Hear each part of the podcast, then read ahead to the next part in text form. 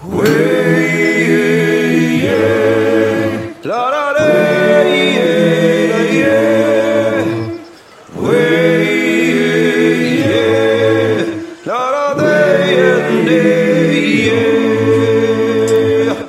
everyone, and welcome to Forgecast. My name is Niels Ögren. I'm Sam Hi. And I'm Alex Norton. So this is the Alright. first episode. Three uh, three blacksmiths or, and or knife makers that are getting together to talk about hitting hot steel. Yes. Absolutely. Yes. So today we're uh, doing our pilot episode, trying to uh, encourage people to get into the smithing realm, and we figured before we'd we- spend letting you know who we are first. Yeah, get get get a bit of a, an introduction on us three and and you know what sort of accreditation we have to even start a podcast. Yeah. Yeah, if we have any. Um, So captaining this ship is uh, Niels Ögren from um, Sweden. My Swedish accent is terrible. yes. Um, yes, it is. But uh, he's the one who dragged us three together, and um, he is a well-known Instagram smith, specializing in axes and swords. Uh, if you haven't seen his work, you can check him out uh, at Niels Ögren on Instagram. Um, met him through uh, my YouTube channel, uh, which was Samtown's Bladesmith. And he has come up with the idea of starting this podcast, and I loved the idea. And he also decided that he would drag Alex along with us. Mm. How about you uh, give us a bit of a rundown how you got into blacksmithing, Niels?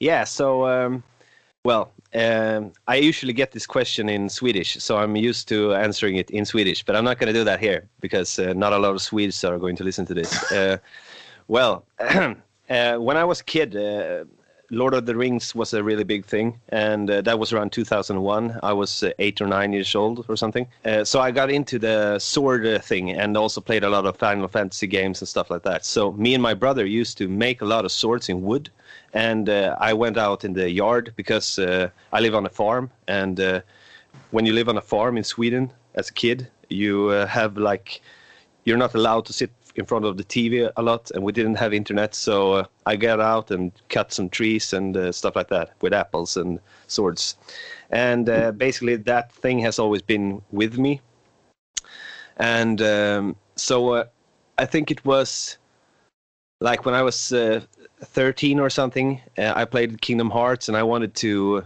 make a keyblade out of steel, so I took a piece of flat iron steel something no it was just iron. And uh, i uh, like uh, i used uh, what what's it called? Uh, nails and stuff to make the handle and it was terrible terrible stuff. Coca-cola bottles and stuff. It looked like shit but i found that three years ago when i was home at my parents house and i thought hmm, maybe i can make that into a real sword this time not knowing anything about steels or iron or and stuff like that because that's kind of important today if you're going to make a sword but back then i didn't care that much. I just wanted to make something that looked like a sword. And it turned out horrible. Uh, so i threw that away. But let's see here. I checked the facts here. Uh, that was 2016 and in the start of 2017 i started for for real like forging. So uh, I built my own uh, forge out of a steel pipe, and uh, I drilled some hole in it and uh, attached a hairdryer. Hmm. and uh, I uh, traveled to uh, some local blacksmiths and got a big piece of mild steel that I used for an anvil.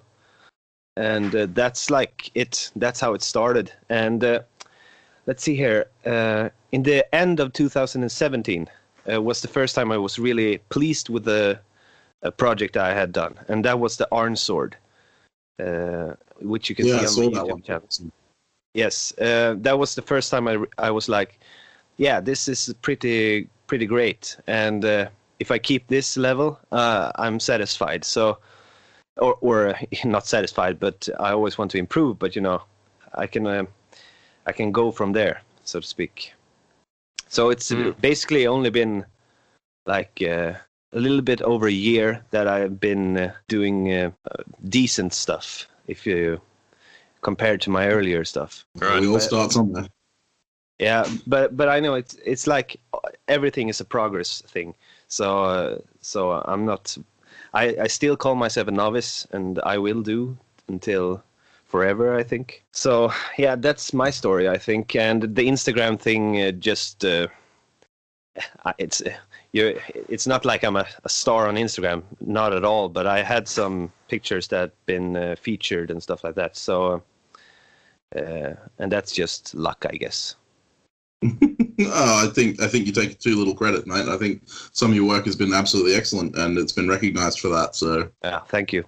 Uh, I really appreciate. yeah. So that that's basically my story, and I and I think like this because there are so many questions uh, that need answering like uh, and you know how it is. When you're sitting in a classroom and you're you think you're the only one who doesn't understand but basically it's a lot of people who doesn't understand. To have the guts to ask that stupid question can really ease everything up in the uh, in the um, in the future. So i think this could be a forum for that as well as complicated questions as well you know. Yeah absolutely. right. i mean my my theory's always been there's no such thing as a stupid question unless you ask it three times um, if you need repetition, then then there's something that's not sticking in the brain. Yeah, but, but uh, I, yeah, definitely sharing that information is super important. Yeah, but I mean everything from steels. I know. I know when I started out, I was like, yeah, as long as I get a spring steel from an old car, I'm cool. But I don't know anything about the steel. Didn't know anything about the steel and stuff like that. And where do you get steel? Uh, those are questions that are most relevant, I think.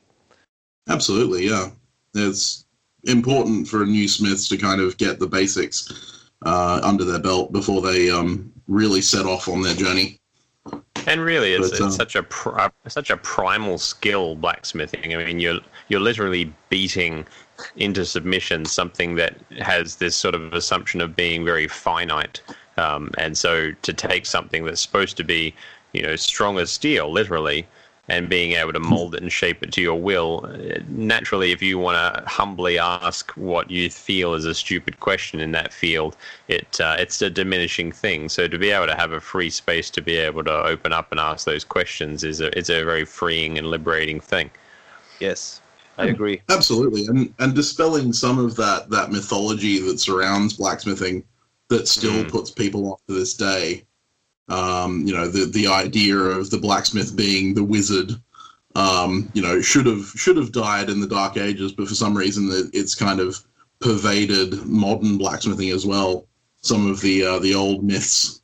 Yeah, but but isn't uh, that the the same with the, almost everything you do? Like, uh, for example, if you uh, have an artist that you like very much, they're kind of like in a god form in a way, like uh, like a superhero that you cannot you can't really reach. And when you see them you get all excited and stuff like that. And i mean it's oh, the yeah, same yeah. thing with blacksmiths. Absolutely. We, we um, all know them.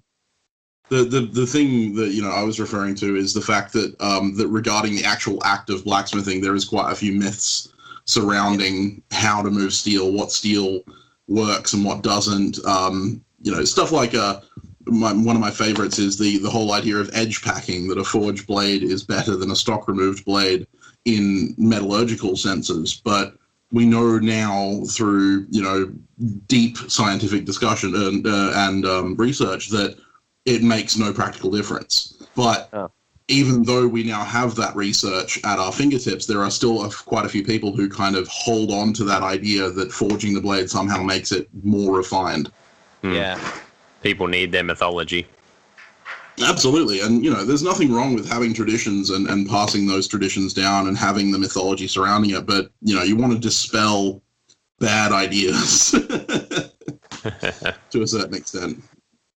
Yeah, and I mean, uh, like it's all it's all up to the person, I think, because it's kind of impossible to do a stock removal Damascus knife. Well, it is if you buy the Damascus or just flatten Damascus out, but usually when you're doing Damascus, you want to form it so that the patterns follow the edge or something like stuff like that. Yeah, absolutely. And so, so um, I, I guess it depends a little bit, but uh, I'm all about that. Uh, I mean, it's mostly like what kind of a blade you want to buy. You buy it from the guy that you want to buy it from, basically, that has the same, the style that you like, basically. Absolutely.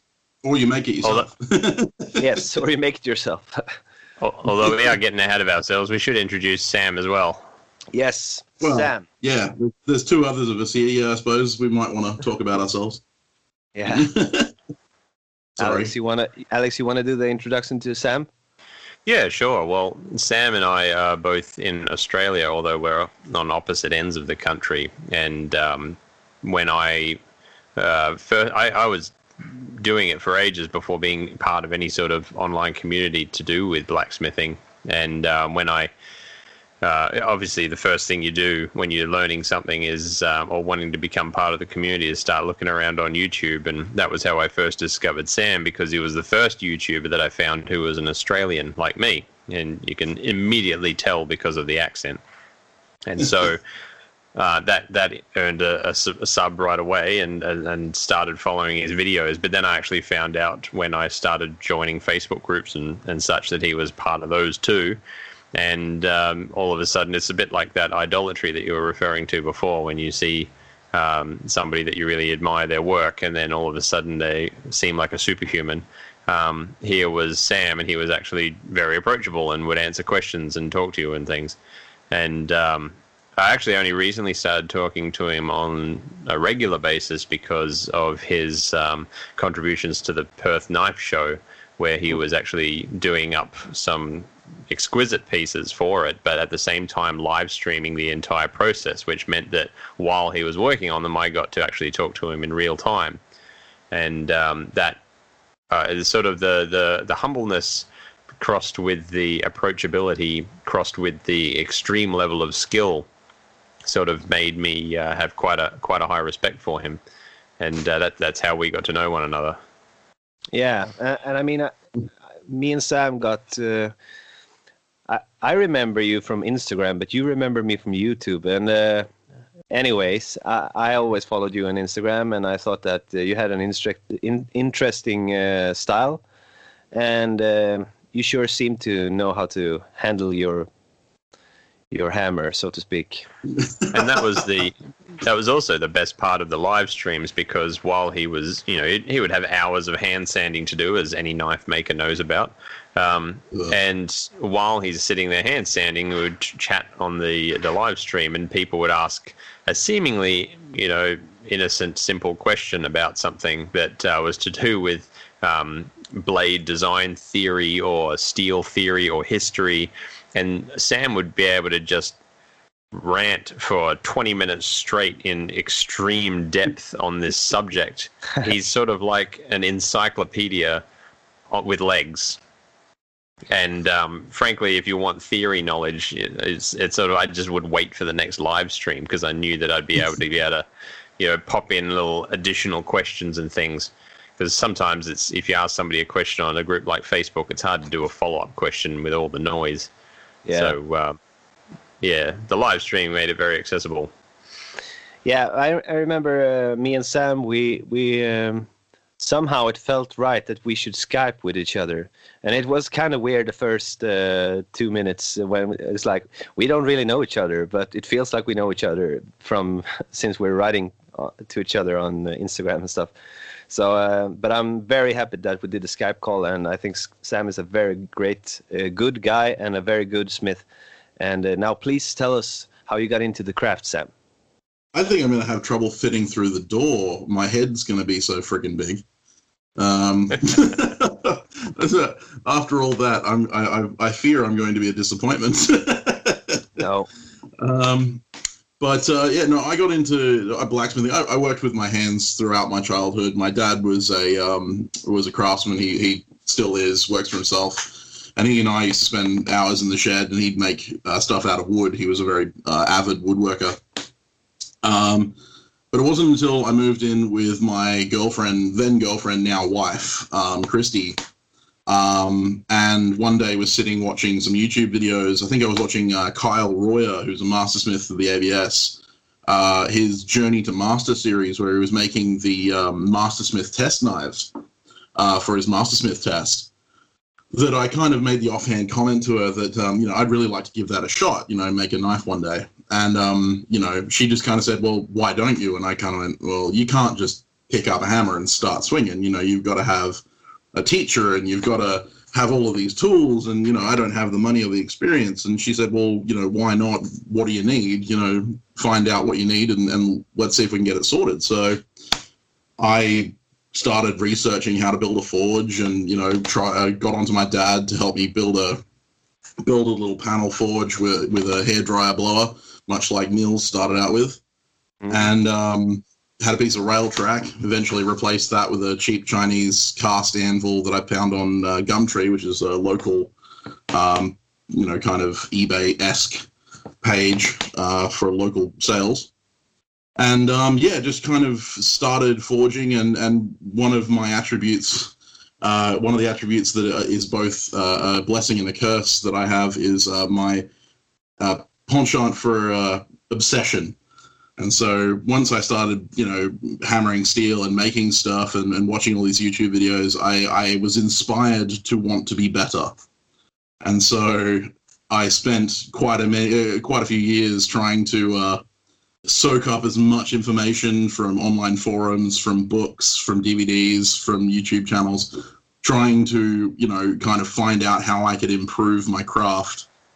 And um, about uh, about a year and year and a couple of months ago, um, I lost my job working as a security guard, uh, which I'd been doing for about nine years, and um, I knew a guy who ran a company called Firepants Fabrication. His name's Jake Mantell. Sells some awesome gear if you're ever uh, looking for knife making gear in, in Australia. Definitely check him out. But um, he kind of ran into me at a medieval uh, event where I was doing a forging demonstration with a couple of other local smiths and um, he kind of said, "Well, you know, you're you're pretty decent at this. Have you ever thought about giving it a go?" And at that point, I was fairly, you know, self conscious about my abilities. I wasn't sure that I was capable, but uh, with a little bit of uh, gentle prodding from Jake, I managed to uh, get my YouTube channel off the ground, which uh, I've now been running for 12 months, and we just passed a thousand subscribers two weeks ago. Congrats! Congratulations! Thank you very much and uh, yeah, just been been kind of doing that ever since. Just started running classes in August of last year, and um, one of the reasons I was so happy for Niels to approach me with this opportunity was that um, one of my dreams is to kind of pass on the passion for blacksmithing that I carry with me, and you know, kind of instill in other people that that sense that you can do it. You don't need, you know, the excess of materials that you see so many smiths online these days carrying with them to achieve a relatively high standard of work. So yeah, it's it's been an interesting journey. yeah, and of course, I was lucky enough to run into several uh, really cool smiths uh, online, um, including Niels and of course Alex. And Alex and I, when uh, we finally started talking, he jumped in on my live streams. I'd been following him for a little while before that because he makes some excellent jewelry um, and blacksmith jewelry like hairpins and stuff like that. And he also uh, spends a lot of time making things that you wouldn't even imagine possible. Um, and so when I started to see his work and his passion for the craft, I, I kind of recognized a kindred spirit. And um, he was really helpful in helping moderate my comments on my live streams and stuff like that as well. And we've kind of developed a fast friendship from there. And um, yeah, he he's uh, been quite a support for me as well, and uh, he's quite a talented smith in his own right. And I think, in his own words, he should tell you how he got into his uh, things. So, Alex, you want to give us a bit of a story on you? Yeah, well, uh, I, I, built my first forge uh, probably five or six years ago out of a steel bucket. Uh, it was uh, what I didn't know at the time was that it was according to the design of a smelting furnace. Uh, so it was um, I, I, yeah, I didn't know the difference between, I, I didn't know what a fire pot was even. So um, everything that I put in there, I would have to reach my hand over the top of it and put the steel down inside and singe all the hair off my hands each time uh-huh. I did it. Um, but it worked and it, it, heated the steel up. And I bought my first anvil. I went straight to a same same as Sam actually, a cheap Chinese cast anvil and, and got it um, got it going that way and sort of never looked back. But the reason I got into smithing at all was um, is sort of a much long part of a much longer story because I've just sort of my entire life been obsessed with knowledge. I wanted to learn the why and the the behind the scenes of everything. You know, dismantling the family television to find out how it worked and um, you know, following trails of ants to see what they're doing during the day, and uh, it's led me to an incredibly varied career of um, crossing over everything from software development to psychology to I was a magician professionally for a while. What? Um, yeah, um, I've I've done a bit of everything, and a large part of being obsessed with knowledge. It's and then it, it sort of it, it, it really highlights how little knowledge is spread around uh, and how your average person nowadays can't even bake their own bread let alone make a tool that they can then pass down to their children for the rest of their lives. So um, that led me to starting to get a real appreciation for tools of of all different shapes and sizes for any different craft, whether it's a, a hand plane or a crochet hook. The design and and layout of, of tools always fascinated me. Um, but I found that a lot of them were uh, more of a recent revelation was a, a lot of tools that people rely on and live by could be more beautiful because I am an artist at heart and I've always had a passion for art. So my sort of goal really is to make beautiful versions of functional things. And between blacksmithing and carpentry, you can make almost any tool. Mm-hmm. Um, and so that's my, my my two main focuses. And I sometimes I'll do things that are purely decorative, but more often than not, my projects involve making just the most beautiful versions of functional things that are within my skill set. And obviously, that leads to me constantly trying to refine my skill set with the sole purpose of being able to make things that are even more beautiful. Yeah, it's a pretty noble cause. Yeah, I um, think so. Hmm. And I mean, yeah. as as you say, you know, kind of uh, as I'm kind of getting in in the background is is you know the whole idea of form follows function, that they don't necessarily have to be mutually exclusive. Yeah, well, the last 10 years of my life have been um, involved a pretty healthy obsession with self sufficiency. And um, I've been a survivalist for many years, going off on, on long expeditions and bushwalks and hiking trips and building my own shelters and um, learning to forage wild edibles and natural remedies and things like that. Just being able to do things for yourself. And sometimes you need a tool, you need an axe, or you need a nice cooking knife, or you need something for whatever purpose that helps you survive. And of course, the form is the most important thing in that regard, but we're not all struggling to survive. We're actually all living in probably the most advanced time that humanity has ever seen. And so why not make that thing also an absolute joy to use and look at is is the way I sort of see the world. Yeah, so all of my when I make a knife, I don't just make uh, something that looks like it was made in a factory. I make something that is it looks like it was grown organically, um, and yet it still functions perfectly well as a knife. It may not be uh, winning any sort of uh, knife modeling shows any anytime soon, but um, they're they're sturdy and they'll, they'll take a beating. At the same time, they'd just be a joy to look at and to hold. Um, the same thing goes for my jewelry. I mean, adorning yourself has been a, a part of human culture forever. And so, um, why not do something unique? Every time I make something, I make one of it, and um, yeah. that way, it it really sort of makes it the most unique purpose it can have. Yeah, absolutely. I'm with you on that one. I mean, uh, yeah, I, I, love the I love the um, the outlook on it.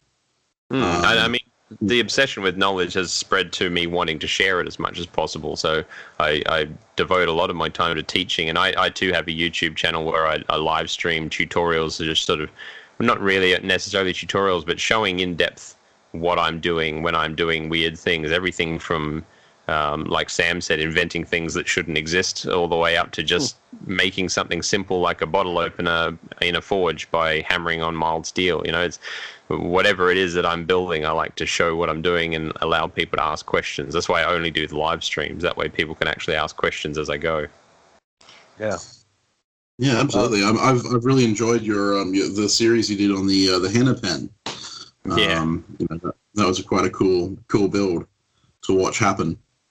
Um, even though I have you know no interest or no knowledge of uh, electrical engineering, it was really interesting to to kind of learn the basics from from your live stream and see how you can put those kind of concepts into action to create something uh, you know awesome. Yeah, so, that's right. I mean, it's sort of uh, gives me a, a, unique perspective on blacksmithing, particularly compared to um, a lot of other people who sort of. You know, there's, there's a lot of uh, discussion, let's say, uh, back and forth about which steels to use and, and all that sort of thing, and getting things exactly right and just so. And, and my attitude is very much: Does it work? Is it pretty? That's it. So I'll, yeah, I'll never it. be. I'll never do work to the standard of Sam. Um, but I'm happy in that. In, in that, that's the way I am. I, I don't think I could ever do that and be happy. Um, but I take great joy in watching people who can which is you know what led me to Sam in the first place and and following Niels. I've been actually following Niels on Instagram for quite a while. Mm-hmm. Yeah, that's cool, yeah. man. Well, I, I, gotta say, I gotta say, I uh, agree with you with the survival thing. Um, I mean, I sell axes and swords, but I usually don't use swords for myself. I have them on my wall and in my room in case of emergency. But uh, I use my axes I always mm. travel. You know, like you can travel shotgun in a car, but I travel axe in my car. I don't do it. It's the the people going with me. There's always an axe so that I can. It's one of the, the one of the most useful tools you can carry in a survival situation. Yes, Amen. I know. So you never know when mm. your car crashes and you need a fire or stuff like that. So I always keep those kinds of things in my car, in case. Yeah, absolutely. I'm actually going to be starting to make axes soon, um, thanks to um, a recent order to Sam of a um, an axe drift.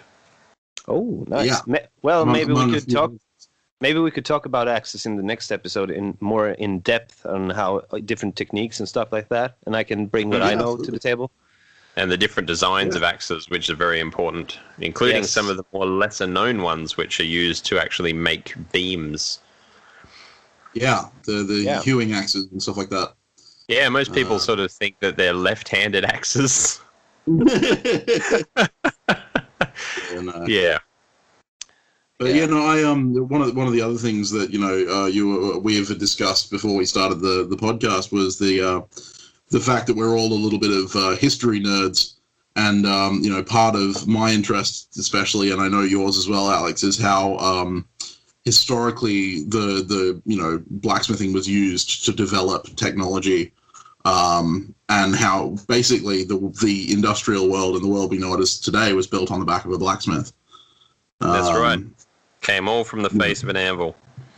That's it. Without without blacksmiths, uh, you know, we wouldn't have had steel. Which you know, without that, we wouldn't have the majority of the uh, technology and uh, vehicles and all that kind of stuff that we have today. So that's it's, right. Uh, I believe it's an essential tradition to, to pass down um, beyond anything else. Even just giving you an appreciation of the why behind the world around you. I mean, people will live their entire life in a house without understanding the, you know, the complementary forces that are acting upon each other within the beams to hold that house up. Um, and steel is holding the world together. Yeah, yeah. There's a cat no here trying trying to disturb me. I'm sorry. That's I, I a cat. Yes, I you can meet my. you can meet my dog crawling around behind me all this time. So. Yeah, but he's not uh, crawling in your face like my cat is doing. Uh, well, oh, anyway, know, I have a pretty fun question. Um, I wanted to hear about what kind of gear you guys have. What? Uh, what? We'll start with the anvil. Uh, what kind of anvil do you have, Sam? Um, so I've got several uh, anvils.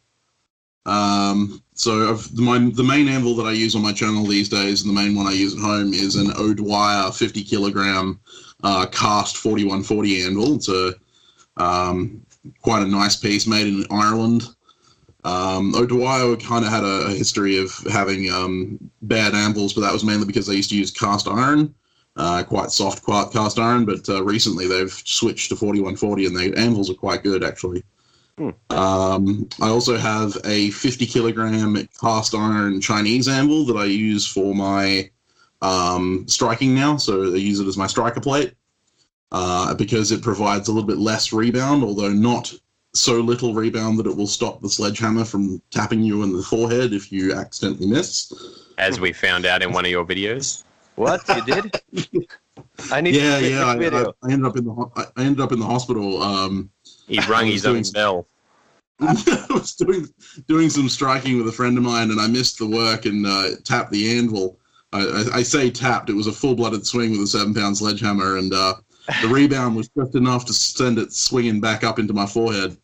So, um, yeah, I got got three stitches in the in the forehead. Fortunately, I didn't have too bad a concussion, just a little one. Well, um, ha- it, it's on one your, of your video videos then. The aftermath is. I didn't actually catch the strike itself, but yeah, oh. um, it's. I believe I, I labeled the video "gore warning." Um, yeah, there's blood pouring down his face.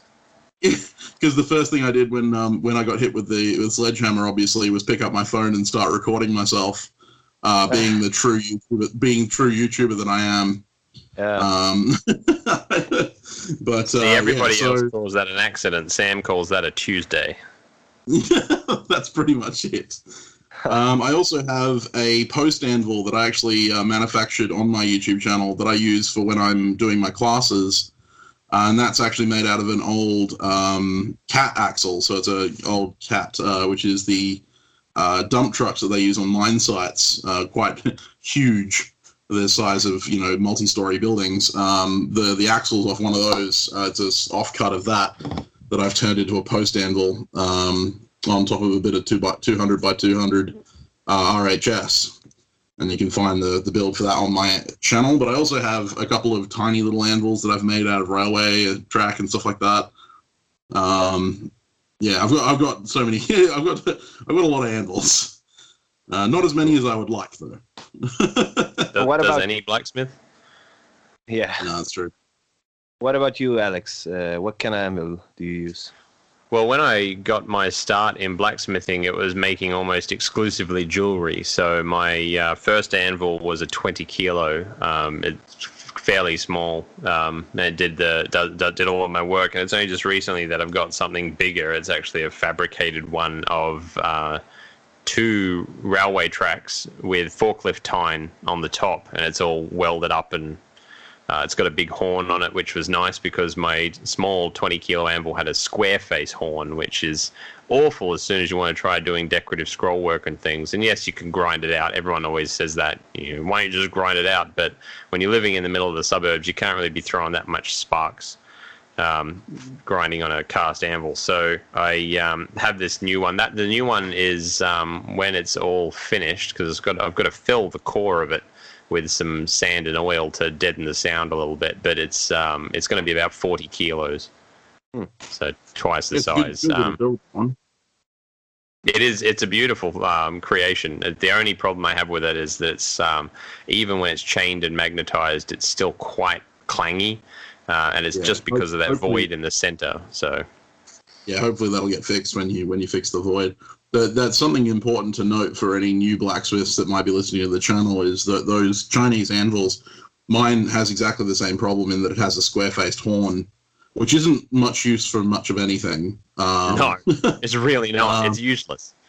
Because you can't really forge on it, and it's not round, so you can't make round things on it either. So um, for those people who are listening to this podcast in review, if you're ever interested in buying an anvil and you see those really cheap Chinese anvils, just be aware that those tend to have square faced horns, which aren't the best for doing scroll work or turning um, shapes that are anything but flat. Uh, so, That's right. Yeah. Even if in the photo online it has a round horn, it is not. if, if it's if it's brandless, if it's brandless and made in China, then you can almost guarantee it'll have a flat horn. Yeah. Hmm. Yeah. It's ma- what, anvils made by people who have never used anvils. That's it, yeah. oh, okay. I didn't what, know that. Uh, what anvils do you have, Niels? Uh, I have two on my of my own, uh, but uh, when I started out, I had uh, just a piece of uh, mild steel. But then I actually got to rent uh, a, a very old um, workshop from the 20s, and that with from the 1920s. That is, that had, yep. hadn't been used for like 50 years or something. So that was one where you make the Arn. Yes, sword? that's that's where I made the Arn sword. Uh, I was that there for over. Awesome. Yeah, it was really cool. You know, uh, everything. There was old machines, an old lathe, an old drill press and stuff, but everything was run by one engine in the back of the workshop which had uh, an axle going through the roof to every other machine there. So it was uh, driven by one motor.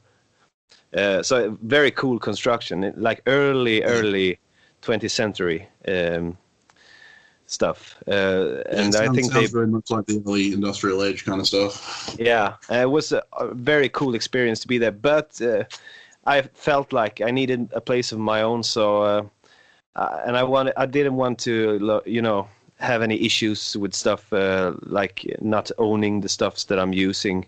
So, uh, uh, but they had a Söderfors sta- uh, anvil. Uh, and Söderfors is uh, one of the best in best in the world, I think. Uh, Söderfors and Yeah, yeah, Kolsva. they're right up there with Refflinghaus and all that kind of stuff. Yeah, uh, Swedish anvils have always been uh, very uh, reliable and good. Uh, so, that was a- um, That was a big one too, wasn't it? sorry.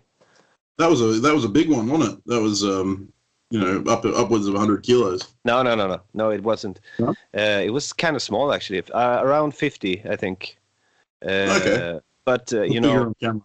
yeah, yeah, yeah. But but it has uh, it it was kind of beaten up. Uh, but uh, I mean, the ring to it was beautiful, and uh, the rebounds was cool. So, but you know, uh, so I, this, I think I made did my last day there this summer, I think, and then I uh, I got a a plan with my father to make a, a forge here at uh, their home because I'm going to buy the farm in the future. So I might as well have my shop here as well.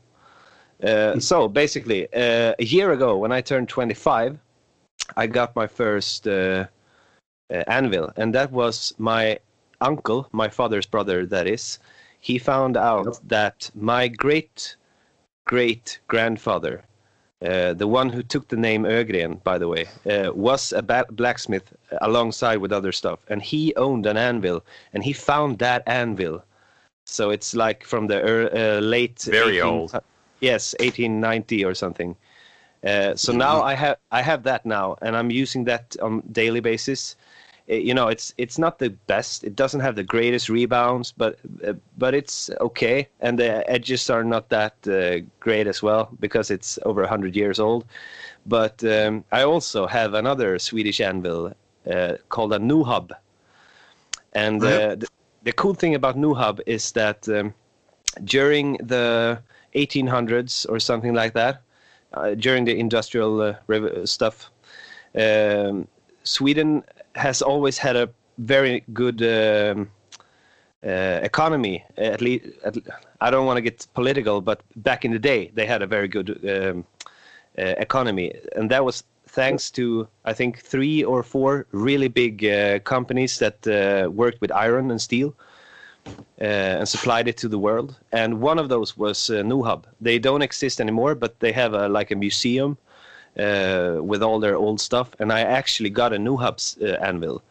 Uh, Yeah, cool. and that that one is so beautiful. It- It's like a tiny, tiny little thing on one of the edges. Otherwise, it's square, and it and the sound. I mean, the sound is so amazing. Uh, it's like the greatest thing I've ever heard, and it's uh, 89 kilos, I think. So it's pretty big. This is wow. actually uh, this is a phenomenon that any any new smiths listening or people wanting to get into it need to understand. Anvils find you. You don't find Yeah. anvils. It seems to be That's a true. universal thing that happens to blacksmiths. Eventually, one finds you. Yeah, and, and the cool thing about the cool thing about the Nuhub uh, anvil is that uh, I traded it. Uh, I traded the iron sword to get it. Oh, All right. Yeah, so that that was uh, kind of sweet. Uh, it was my old girlfriend's uh, uncle or something that had it. It was just standing as a decorative piece on his uh, in his garden, and I was like, "Dude, Ugh. I really would like to have that." And he was like, "Yeah, what can you give me in return?" Well, maybe this. So I gave him the sword, and uh, I got the anvil. So uh, Fair enough. pretty- Well, that's a good trade. Good trade. yeah, very much so. I- I'm all about the Mhm. trade economy. Oh, mate. Yeah. Oh, I know of a, a 95 kilo Trenton anvil from America that's currently sitting on a stump out the front of a, uh, a warehouse where they build sheds as Oh. a as a design piece, and it's it's almost brand new. It's just covered in rust, Yeah, and uh, I've tried to argue with the owner several times to try and take it off his hands, but he doesn't want to get rid of it because he thinks it looks cool. Uh, yeah, offer to, offer to build him a wooden replacement. But I mean, that or, just, shame, or just make a wooden replacement and then swap it out in the night and see if he notices. yeah, well, you know, we don't tempting. advocate crime on this channel, kids. No, we really, no. we really don't. Yeah, yeah. As much as it is tempting, yes, we, we don't advocate.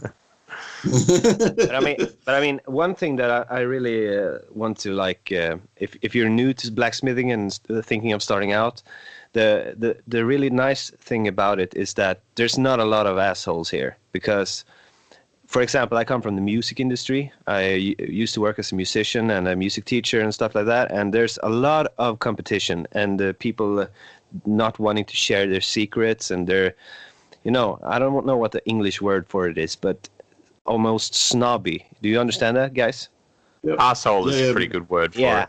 asshole. like, uh, like uh, they like it, they like it when you fail at something and that's the awesome, most awesome thing watching people fail and I, I really hate that kind of behavior nowadays and i gotta say yeah. i was into it as well because you do if you if you hang around with people that that are assholes you're going to turn into an asshole yourself but as i found out there are some assholes in the blacksmithing industry of course and i mean you gotta have respect for people that they cannot answer every question like you cannot expect to go to jay Neilson and get an answer for every question you have uh, but I mean, there's a lot of humbleness here that I really, really appreciate, and uh, that's also one of the things that's that's where that we are going to try to help out with with questions and uh, stuff like that. It's because yeah, all blacksmiths I mean, are nerds. Yeah, I think so too.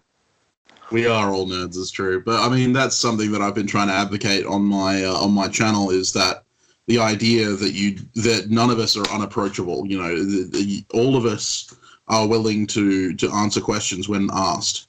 You know, like I said earlier, there's there's no such thing as a stupid question to me if it's something that you don't know. um, so yeah, I mean, the the blacksmithing community has been incredibly welcoming to me. Um, even though for the first couple of years I was very hesitant to kind of enter enter into um, the community because I was worried that it was going to be filled with people who were going to be very opinionated I was uh, pleasantly surprised by the uh, positive responses I got from so many people when I finally did approach them. And yeah. so I think it's important to keep building that community, and that's something that I'm really happy we can we can try and uh, enforce by running this this podcast as well. So.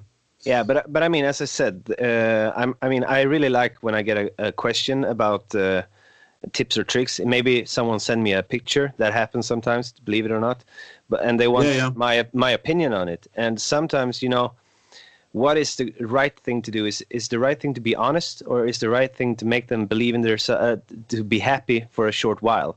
And I always believe in honesty uh, before everything. Oh, and absolutely. I and I think that if I could send my work to someone who could uh, give me uh, straight answers for questions I have, uh, because what you need as a blacksmith, if, if you want to improve yourself, which I um, know, uh, which I think that most people do want to, you have to yep. be have a critical eye on yourself. And there's nothing wrong with making mistakes because everything we learn are is from mistakes. And I mean, yeah, I have made so many bad knives, swords. I mean, I, am watching my, uh, looking at my first sword right now. It's the most ugliest thing I've ever seen. And I, I'm also looking at my first axe. It's so bad. The eye doesn't even fit the the wood the the wood is too small. It will never work. But I know it because I did that, and now I know yeah, that. and I mean, there there are stuff that I just figured out two weeks ago that made the, the most sense to me that I haven't known bec- because I haven't really tried it. And you have to yeah. try those stuff to figure it out, and also be aware that people, if you send pictures to people, they will respond probably uh, with honesty, and that's the best thing for you.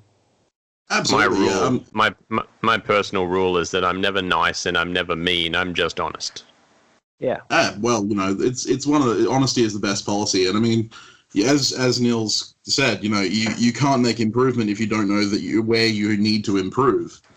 Um, I'm actually doing a series on my YouTube channel right now, uh, which is tips for beginner blacksmiths, and I'll be releasing another one of those tomorrow, uh, which is and it's Friday. an excellent series, and you should check it out. yeah, I, um, I actually yeah, the, think that too. It's very good. Uh, Yeah, but uh, so the next episode is actually covering this this issue, the whole idea of getting started in the in the industry, um, and and you know the the pitfalls that you run into early on. Um, and you know that's another reason why I'm really happy to have this podcast is that we can help you know give those tips out to people as well. Yeah. Um, and I mean, one of the things I wanted to mention, Niels was talking about rebound uh, earlier from anvils, and that's been uh, a lot of uh, there's been a lot of contention surrounding rebound in the uh, blacksmithing community. And um, one of the, one of the things that I've been interested to uh, to talk to people about is the fact that I, for the first you know five years of my blacksmithing career, used a cast iron anvil, and still have it and still use it uh, quite regularly, and it is very soft. Uh, it's got you know negative one rebound. You know, basically, uh, you drop a ball bearing on it, the, the ball bearing stops. it absorbs into the um, anvil. that's it. Yeah, it's, it's, like forging on Play-Doh. Um, but the the thing is, is that the rebound doesn't actually affect the uh, the the forging of the material. Um, one of the biggest myths that I've heard, you know, we are talking about uh, blacksmithing myths earlier, was the idea that a good rebounding anvil means that you're getting more energy into the work. Uh, and that's just patently false.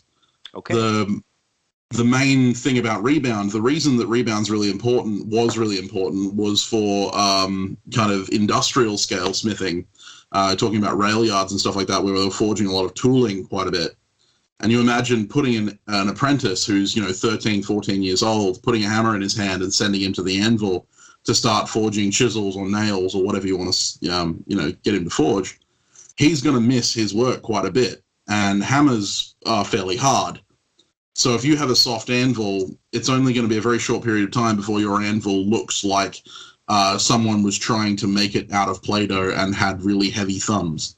Um, so basically, the uh, a good air rebound meant that it was hard enough to withstand mishits, and so therefore the anvil would have a longer shelf life in an industrial complex than uh, a soft anvil.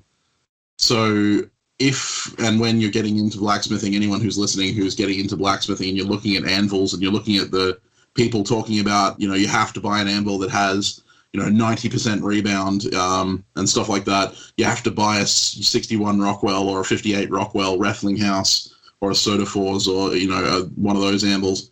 Uh, the, the fact is, at the end of the day, you can forge on a piece of mild steel quite effectively, as Niels will tell you, as Alex will tell you.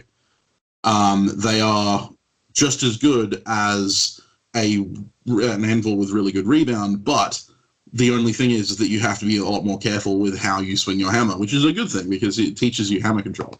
Yes, I'm going to do you one better, Sam. Actually, because I would say that anybody getting started in blacksmithing shouldn't buy an anvil at all. I, I think yeah. it's quite an invest it's quite an investment financially and the amount of people that I've introduced to blacksmithing who have been super keen and really wanted to try it I think it's the coolest thing on the planet and then they get burnt a few times they get uh, carpal tunnel in their wrist and they end up sweating out more fluid that they had in their body when they came to the shop and they decide, nope, blacksmithing is not for me. If you buy an anvil, that's a huge financial investment, and if you end up not liking it, or uh, while you're even if you do end up liking it, while you're practicing it, you're going to mishit a lot. Um, so you yeah. could ruin ruin a perfectly good anvil. I would say start with what, what in the biz they call an ASO or an anvil shaped object. So something like a piece of rail track, um, or even yep. like a, a, railway tie are really good, like the big plate ones um, yep, and invert, right. invert one of those in a steel. stump. Yeah, lump of mild yep. steel, something like that. That's cheap. That you know, under a hundred bucks, you can get yourself set up and use that because you can wail on that, miss hit all you want. You can grind, regrind it flat if you do divot it and things like that. And once you've got your technique down to a point where you feel like, yep, this is the thing for me. I really enjoy doing this. Then invest in an anvil, and you'll appreciate it so much more. Absolutely, yeah. and yeah, you, yeah. I, I, wasn't trying to, to say that you should look for an anvil of any kind, um, but yeah, you, are good, right to point that out. Is that uh, you don't necessarily need the uh, the super expensive tooling to get started in blacksmithing. Um, one one smith yeah, that I, I think follow, we're all examples of that. I think that's true. Um, I mean, a couple of the smiths that um, I speak to on YouTube quite regularly. Um, and one that I follow, uh, Phil Baumhart. I'm not sure if you guys are familiar with him. Um, he's got a small YouTube channel that you know focuses on you know kind of Viking style builds and stuff like that. But uh, his earlier videos where he literally had a, a, hole in the ground with some charcoal, a steel pipe, and a hairdryer, and he was forging on a rock um, oh. with a with with a with a hammer. And you know, I mean, his stuff wasn't you know world class or anything like that, but he was forging, he was making stuff and you know he's slowly built up his tooling and i think he's getting to the point now where he's you know getting anvils and stuff like that so but where he started was you know right at the bottom you know with with barely anything and so you know that's that's one of the things that this next video that's coming out tomorrow will be will be focusing on is that um that idea of not needing the the super expensive materials you can start with very little so uh, yeah, but I wanted to address one thing with the rebounds. I don't know about you guys, but uh, usually when I'm forging, I'm forging pretty big stuff. It's a billet of uh, for an axe or it's a sword, and swords are pretty big uh, usually.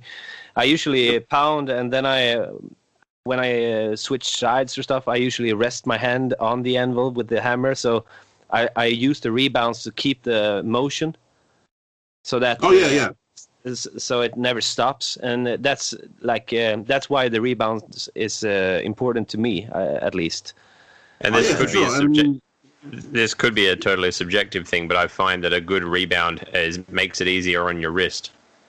Yes yeah and i mean as i said there there are advantages to a rebound obviously not just marking your anvil but yeah, you, you can use it to uh, to rest your hand when you're uh, when you're forging and stuff like that. I tend to count my blows uh, on the anvil. I constantly, I'm constantly tapping my anvil. It's something that I'm at pains to stop myself doing because uh, it, it doesn't actually serve a purpose uh, other than um, than denting up my anvils. Yeah, but um, you can watch and you can watch people. They do it. Everyone is doing it different. My my taps oh. on the anvil are very small, like did it in, uh, and then I go again. But if you watch, for example, Alec Steele, he's like yeah. making the first blow on the anvil sometimes, uh, and you're like, yeah. what is he doing? Which but, is weird I mean, to see. It, yeah. Yeah, it's weird to see, but I mean, it works for him, and it works. If it works, it works. I mean, uh, there's nothing to complain about. I don't think he's ruining his anvil because it he has oh, nice. had, had it for a long time and uh, and I mean style, everyone's different. If it works for you, then it works for you, and you know I I'm the first person to tell you that there's not one way to skin a cat. If if what you're doing works, then don't change it. Um, you know, there, there's a lot of people out there who will tell you that there is only one way to do something, especially in, in artistic kind of things like blacksmithing. There'll be a lot of people out there who will tell you that there's only one way to to use a hammer. There's only one way to use an anvil um, that kind of thing. And uh, all I can tell you is that's total, you know, BS because at the end of the day, if what you're doing works, then there's no argument against it working. Yeah, I mean, it I, actually I leads into a very valid topic because I mean, it's it's one of the things that a lot of people uh, I find get stuck on. It's just just try it, just get in there and do it. If you yeah. grab grab a if you build a forge with a hair dryer and some uh, fire bricks, and you have a, a bit of railroad track and a ball peen hammer, and you get a bit of rebar, that's all you need. Have a go, and you'll very quickly learn what works and what doesn't. Yeah, and I, I, wanted I wanted to say that, um, for example, uh, there are ways that are historically correct, and there are ways that are not histori- historically correct, and there are ways that uh, you can make something that it's going to break eventually. If, for example, if you use the welder a lot more than, for example, forge welding, that could sometimes break depending on what you're doing. But I mean, yeah, try. You have, yeah, but you should try it anyways because then you know for certain. I mean, I can tell you a lot of stuff about uh, making axes, but until you try it, you will never really know. Uh, and for example, uh, I have a friend here uh, in Sweden, which I talk to a lot, and we are, we often discuss ways to uh, to um, to create. And I mean, he has a power hammer. I do not have a power hammer. That makes uh, quite a bit of difference in how we forge. And recently, I've been interested in more of the artsy kind of uh, practical forging. You know, forging stuff that you actually use, like a candle holder or a shoehorn. And mm-hmm. I mean it's pretty hard forging a candle holder with oh, okay not a candle holder but for example a shoehorn without a power hammer if you're going to make it out of a square stock yeah uh, because there's a lot of flattening and there's a lot of drawing out but Yeah. I mean, I, I, found a way that I I use it uh, the my welding machine to uh, um, tack weld it, and then I forge weld the piece on. Works perfect for me. It doesn't look as pretty as it, as it would have uh, if it's uh, all from the same piece, but I mean, what works works. That's it. And I mean, a, a lot of the time you'll find that even though it doesn't look as good, it'll work just as well. And you know, even though you said it'll break easily, in that context, I don't think anyone's going to be putting enough weight on it that they're going to break it. Yeah. Um, and if they do, they're doing something very wrong putting on their shoes. Um, exactly. but yeah, I mean, you're absolutely right. There's there's no there's no not just one way to skin the cat. There is definitely uh, more than one way to go really, about making things. If if you realize at any point that you've forgotten to have fun while you're doing it, then you that's the only failure that you're actually doing. Absolutely. I mean, most of us get into it as a hobby. Um, you know, f- a few of us you know, are fortunate enough to turn that hobby into a into a, uh, a business.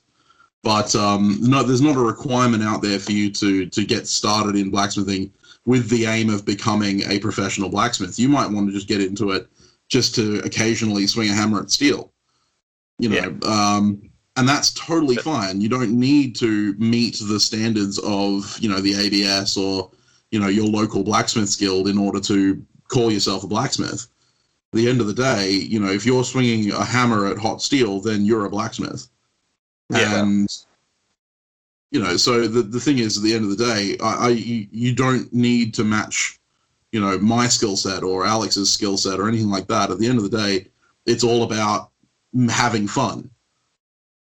Because if you're it. not I mean, if you, fun, if if, if you're uh, if you're getting burnt multiple times, you're getting carpal tunnel, you're getting aches, uh, arthritic aches in your 20s in your hands, um, you're getting covered in schmutz from head to toe, setting your beard on fire, and not having fun, you should question what you're actually getting into.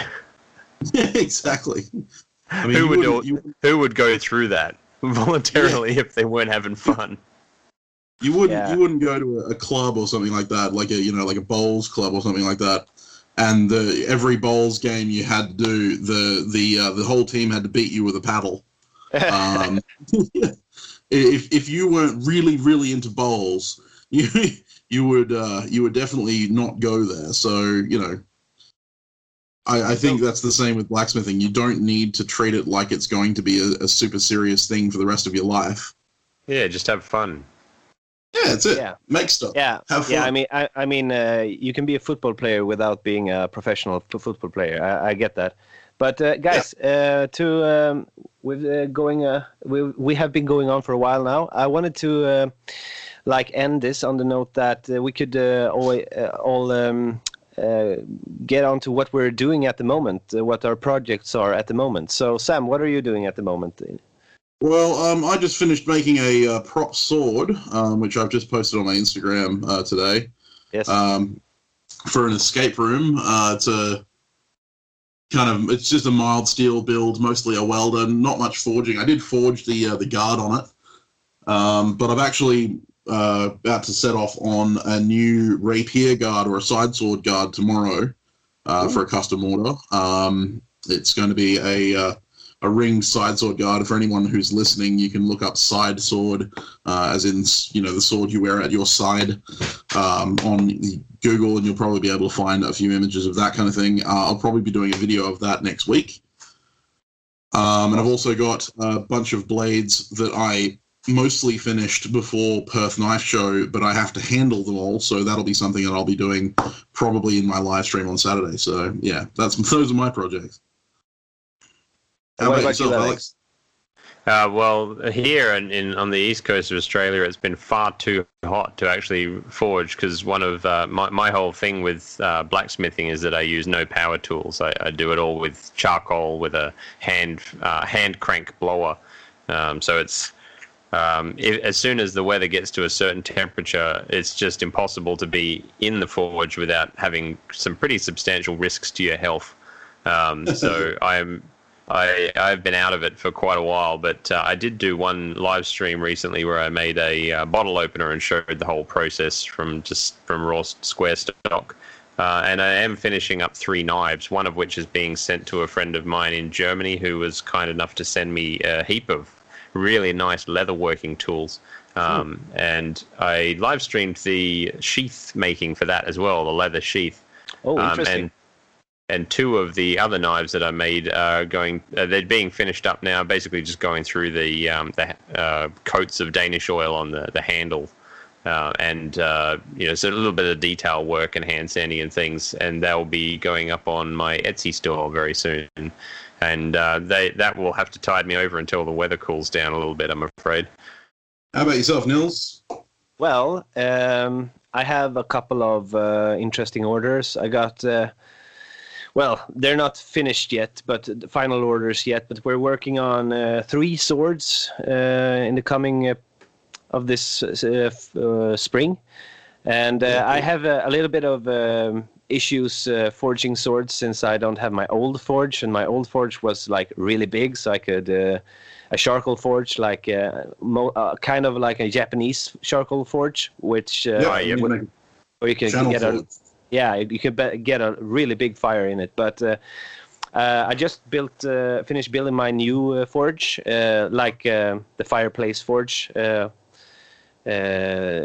not done with the workshop yet. I'm still working on building that. But in Sweden, we have a lot of snow, so uh, I can't do that either. So I'm actually standing outside working most of the times uh, at the moment, and uh, I have my grinders inside my father's workshop, so I use uh, that as well.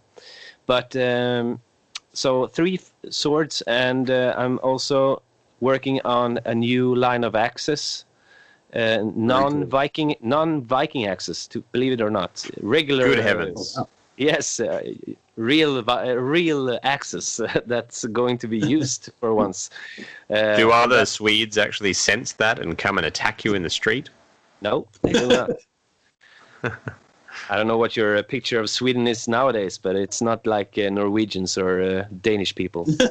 not anymore. It's not. I'm sorry. I shouldn't get political, but uh, anyway, so so that's basically what what I'm going to do. Uh, I think, and also I I actually started making a Damascus uh, knife uh, that I, for myself um, that I'm going to try to finish this uh, next week. I think. Uh, yeah, cool. I, Lovely. Yeah. I'm, I'm not a pro at Damascus, but it seems to be working pretty well. I think integral. Did you forge the billet?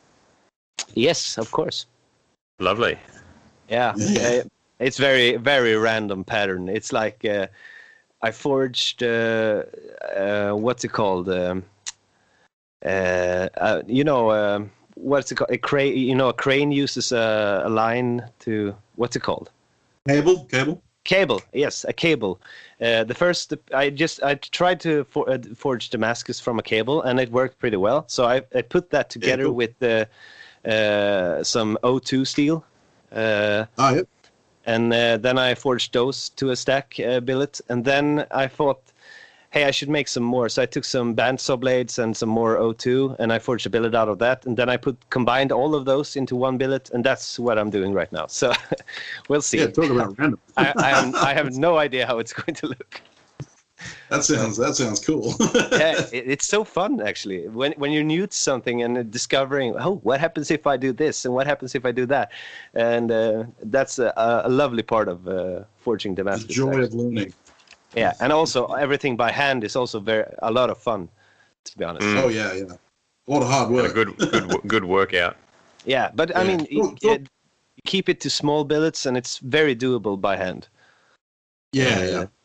So so yeah, uh, Sam recent Sam recently sent me two roller bearings that are um, 52 100. Is it? I think. Yeah.